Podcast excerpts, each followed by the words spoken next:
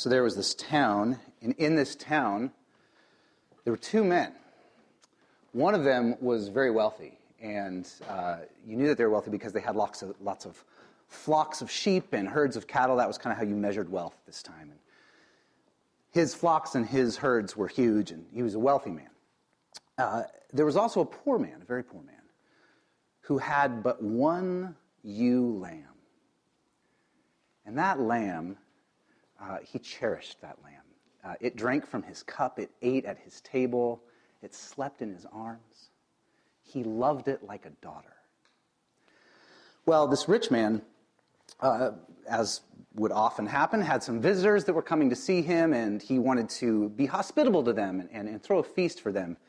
Uh, but instead of taking from his own flock or his own herd to feed for this guest, instead he took the one ewe lamb that the poor man had and he killed it and he prepared it and fed it to his guest. Well, King David, who's listening to this story be told, he is enraged, right? He's, he's furious, and he's like, I, and it's a, it's a righteous anger, right, at the injustice and the lack of compassion. And he says, this man, this man needs, to, I mean, he's going to be in trouble. This is terrible. There's no compassion. He, he needs to die. Uh, and, then, and then after he dies, he needs to pay back four times what he's, what he's taken from this poor man.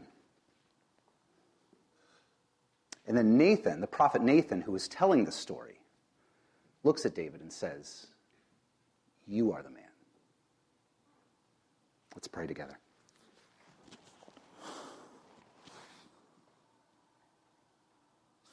Lord, be our teacher this morning. Thank you for your word, in which we trust you are still speaking even today.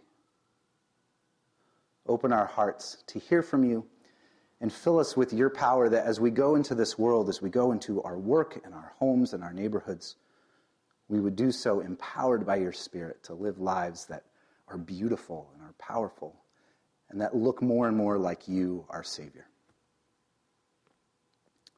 We ask this in your name. Amen. So that was uh, the first part of 2 Samuel chapter 12, loosely retold but accurately retold. Uh, and I think, I think one of the most compelling things to me about Scripture uh, are the, is the authenticity of the characters that we find there. And we're spending some time this summer looking at a number of these different characters, uh, in particular from the Old Testament. Um, trusting that as we encounter their stories, as we hear their stories, uh, that their stories have something to say to us, right? Um, the, the thing that I love about the characters we find in Scripture is that they're very real, they're very raw, and they're very broken. Um, and and I, it it it, uh, it, it seems to me to authenticate Scripture that much more, right? That they're not the people that are writing Scripture are not trying to make themselves look better. The disciples writing the Gospels don't make the disciples look very good. the disciples are kind of bumbling fools, never quite getting it. Um, Jesus is the one who comes out looking really good in the Gospels, which is the point of it all. Uh, and David is another character like that. He is, uh, he's an interesting character, and we know a lot about David. In fact, uh, we know more about David than almost any other character in Scripture, from his youth, his young days tending uh, as a shepherd, uh, all the way through his adolescence to growing up to becoming a king to eventually his death. We know a lot about David's life. We also know a lot about David's internal life through the Psalms. David left us with an incredible book of his prayers and journals and poems in the Psalms. We know a lot about David. Um, but David is not, even though he's described as being a man after God's own heart, he's not necessarily someone to model your life after. If you read the scope of David's life, um, he's not for us the ultimate example, right? No character, no human uh, in Scripture is, save the human who is also divine, Jesus. Uh, Eugene Peterson has a wonderful way of talking about uh, talking about David and, and our, the danger, perhaps, in uh, treating him as a model for our life. He says it this way As an instance of humanity in himself, as a model or as an example, uh, he isn't much. He has little wisdom to pass on to us on how to live successfully. He was an unfortunate parent and an unfaithful husband. From a purely historical point of view, he was a barbaric chieftain with a talent for poetry. But David's importance isn't in his morality or his military prowess, but it's in his experience of and his witness to God. Hear this every event in his life was a confrontation with God. And that's where David can become an example to us. As we see our own lives through his lens and recognize that every event, every moment of our lives, whether glorious or broken, every event has the potential to be a confrontation with God if we will have eyes to see it and ears to hear that. Most of you are probably familiar with the story leading up to the story within the story that I told. Uh, in 2 Samuel 11, uh, we have the story of David and Bathsheba and Uriah. Um, I'll try to briefly summarize it here. But David, at this point, is a very successful king in Israel. Everything's going well. The borders are expanding. There's peace within the kingdom. Life is flourishing and good. And we have a little glimpse of this at the very beginning of the chapter where it says, David woke up in the afternoon. right? Things are going all right for David. Didn't wake up in the morning, he woke up in the afternoon. And he, he walks out on his balcony, he looks down, and he sees Bathsheba taking a bath at a balcony below him. Uh, an innocent glance that over the course of the next chapter we see get twisted and turned into, as, as sin does, as our, as our sin does, right? This innocent glance that becomes more and more devious, more and more harmful, um, until eventually it ends up with um, Bathsheba, David committing adultery. Um, uh, I mean, the Bible doesn't use this word, but knowing from his how powerful he was, right? Most likely raping her, uh, impregnating her, uh, then conspiring to kill her husband, who is one of his most loyal soldiers out in the field. Uh, this is the Bible. This is the story of the man after God's own heart. So incredible devastation of sin that just kind of starts here and just goes down, down, down, down. But then at the end of chapter 11, it seems like, okay, well, that was awkward, but now David, uh, Bathsheba's come to the palace. She's been taken in as one of David's wives, and he's going to continue on as king. And then Nathan shows up, and he just tells a story, right? And I love that because I think the, the power of a story well told is, uh, is so illustrated here. And it actually becomes for us, I think, an example of how we engage with the story of these characters that we find in Scripture. Because there's one way uh, to simply read this as this historical book with these interesting characters, right? Uh, to read these stories, um, the, the, the, the, stories of the people, the, the cloud of witnesses, right? This is, we're, we're taking this title from uh, the book of Hebrews, where uh, there's this great cloud of witnesses, people that have gone before, and we, we read their stories in the scriptures. But it's when we find ourselves in their stories. That's when God, that's when it has the chance to become a confrontation, an encounter with the living God. And that's what happens with poor David, right? Nathan tells this story, and he is justly angry at the, the injustice that he sees in this story. And he, I mean, it, it is funny, his response, because he, he's so flustered and so full of, of righteous indignation and the lack of compassion on this poor, I mean, David grew up a shepherd, right? So here, like, Nathan knew how to get the heartstrings, right? He's like, here's a shepherd and he has one lamb and it's taken from him. And, and David's like, ah, he should, we should kill him. And then after we've killed him, he needs to pay back four times what he took, right? Like that's the order. He's just, he's mad. And Nathan, it, it sets up the most powerful one liner in all of Scripture You are the man, you are the woman. And you can just imagine David's kind of melting reaction as his world is turned upside down by that one line. That this isn't some sort of story out there that's happening, fictitious or not, that it's him. He's the one who's taken what was not his to take, who has ignored all the good, rich blessings in his life, who has sinned against God.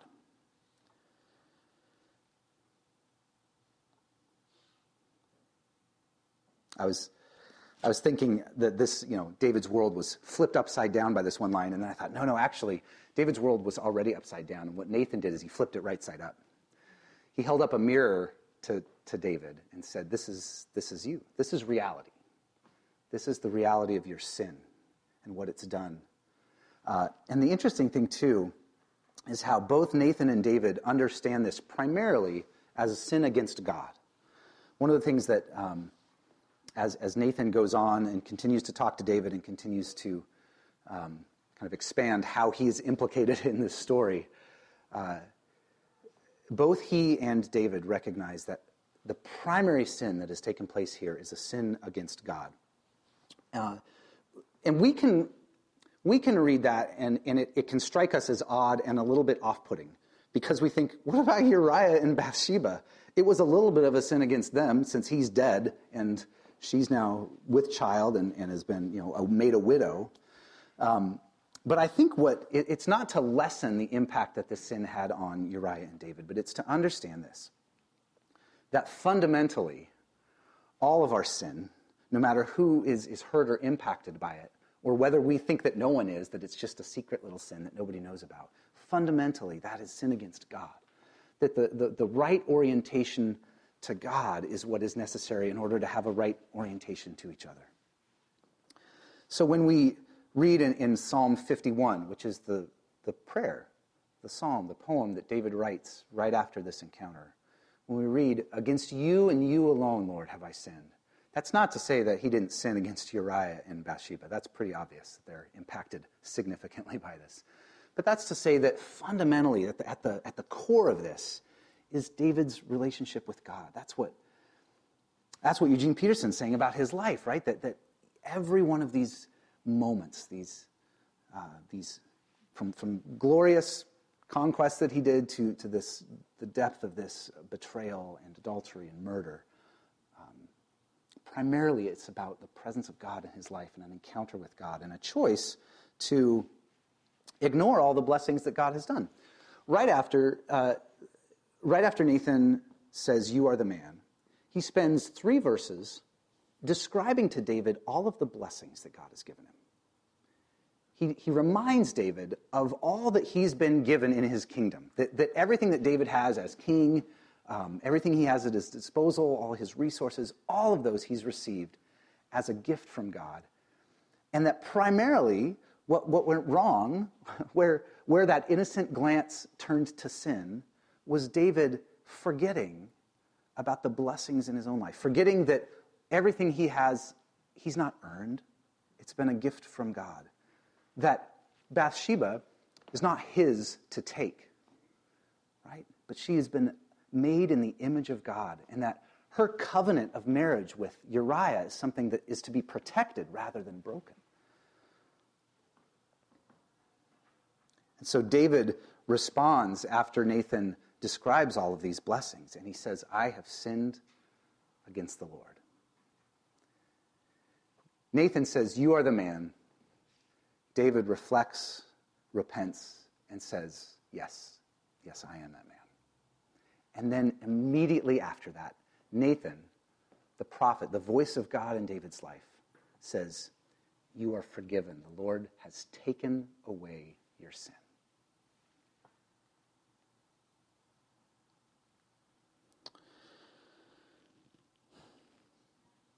That's good news.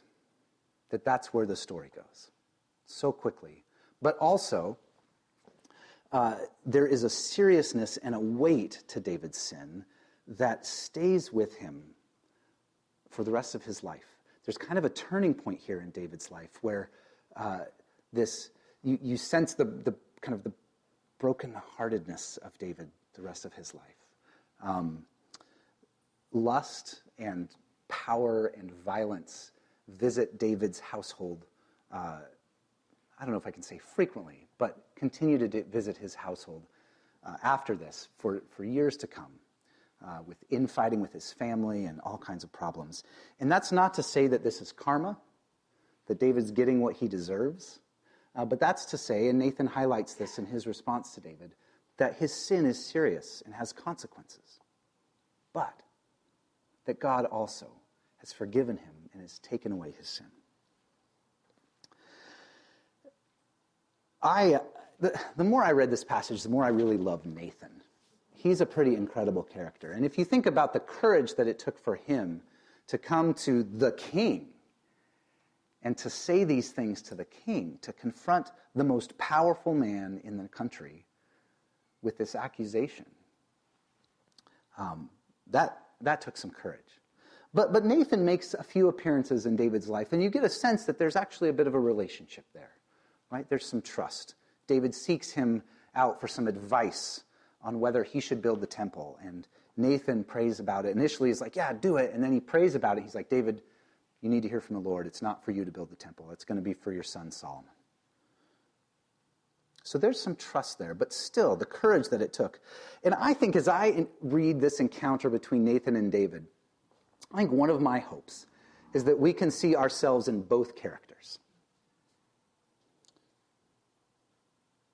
primarily in David, because I think this, this encounter describes uh, the truth about all of us and our own sin, and the, ne- the necessity that we have to see it clearly, to see it honestly in front of us, and also the necessity we have of hearing God's grace, God's forgiveness in our lives. And we need Nathans. We need Nathans who can do that for us, who can help us see reality clearly, because we can't none of us sees ourselves clearly, right? It's that whole idea that you never have actually seen yourself, right? You've looked in a mirror and you just you see things flipped. But you, none of us can see ourselves accurately, and we need each other to do that. We need Nathans in our lives. But we also need Nathans who can speak to us the good news, who can speak to us of God's grace and his forgiveness.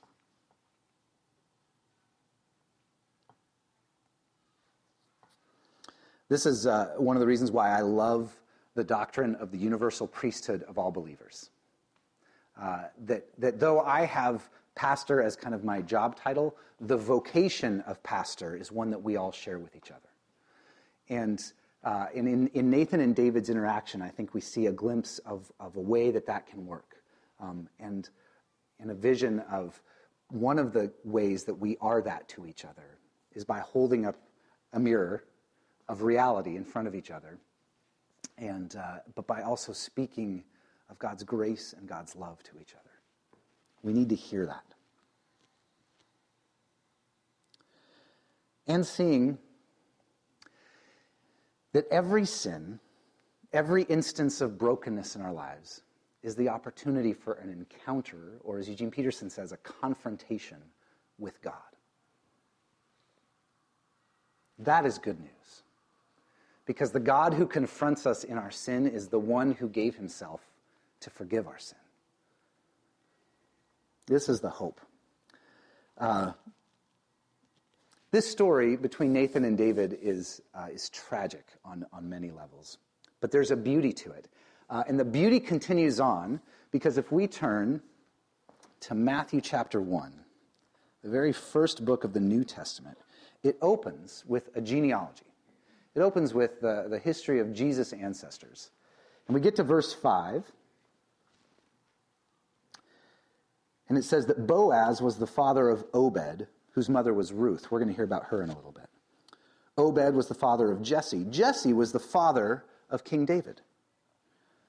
David was the father of Solomon, whose mother had been Uriah's wife, Bathsheba. This twisted, sinful story of lust and adultery and murder and conspiracy is part of God's redemptive story of the whole world. Right? The genealogy goes on and talks, finally gets to Joseph, the husband of Mary, the mother of Jesus, about whom Peter says, years later, You are the Christ. And there's kind of this cool parallel here between Peter's proclamation about Jesus being, You are the Christ, and Nathan's proclamation about David, You are the man. And that, that uh, journey from you are the man to you are the Christ is one that I hope we cover every Sunday when we gather. That we look at ourselves a little more honestly, a little more openly, and are able to say, along with David, Oh, I am the man. I am that man. The things that bother me that I see in the world, right? The, the things that bother me about other people, like I recognize, like I, that sin is present in my life. I am that man. And we confess, right? That's one of the great uh, practices that we have when we're faced with this reality. We confess that it's true.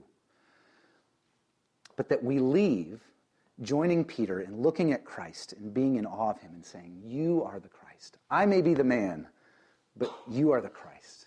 And because Jesus is the Christ, we have the promise of the forgiveness of our sin. We have the promise of hope.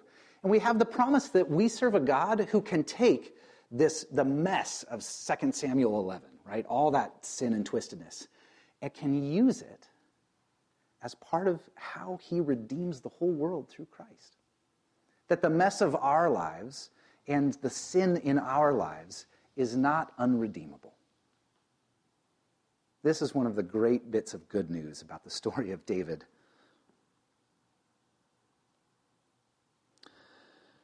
I want to wrap up by leading us in a prayer that was David's prayer, Psalm 51. This is one of those psalms that has a little uh, subtitle underneath it, right? That gives you the context, and the context is after Nathan the prophet. It's not even. It's not after uh, he committed adultery with Bathsheba. It's not after he uh, killed Uriah, um, but it was after Nathan the prophet came to him and told him a story and said, "You are the man." David prays this, and so as we come to the table this morning. Let's let these words be our prayer, our preparation. Generous in love. Oh God, give me grace. Huge in mercy. Wipe out my bad record. Scrub away my guilt. Soak out my sins in your laundry. I know how bad I've been. My sins are staring me down.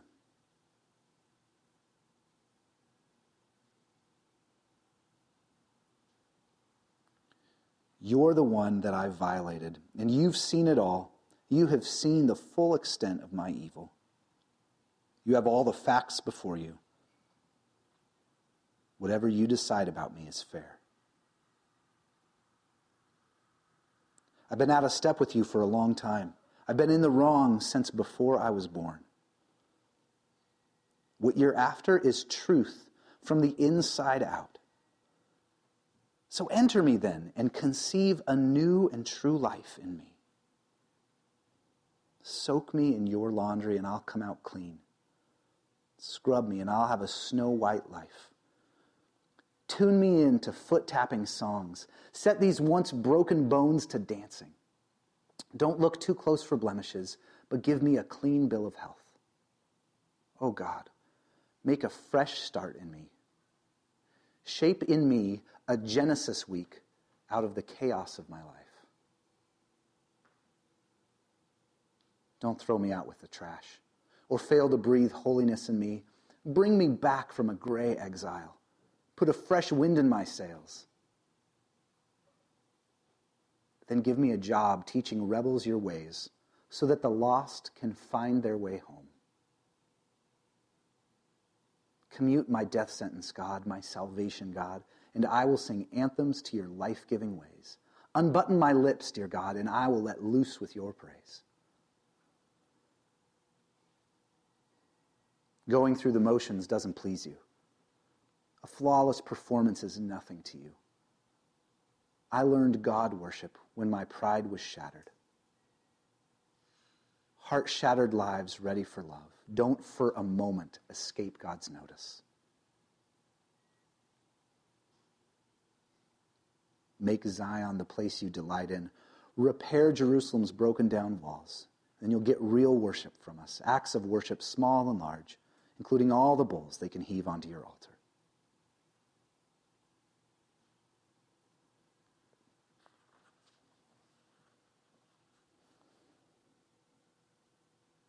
Lord, as we come to your table of both truth and grace this morning, we acknowledge and we confess our sin before you.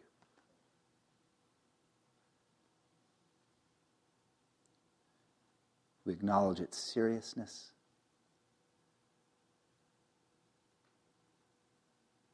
That you say it, the wages of sin is death, that that's what we deserve. And yet, God, you delight in giving life where death should be.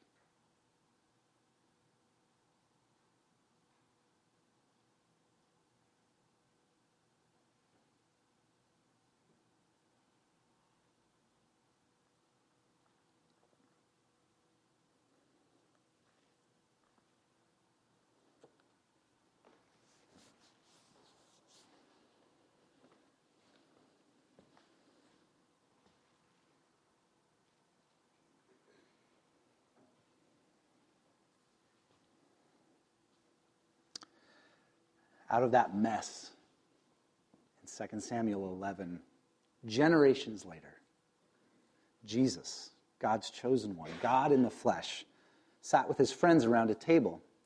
He said, This is my body, it's broken for you. Do this in remembrance of me. Then later, after supper, he took the cup and he said, This cup is the new covenant. It's for the forgiveness of your sins. It represents my blood poured out for you.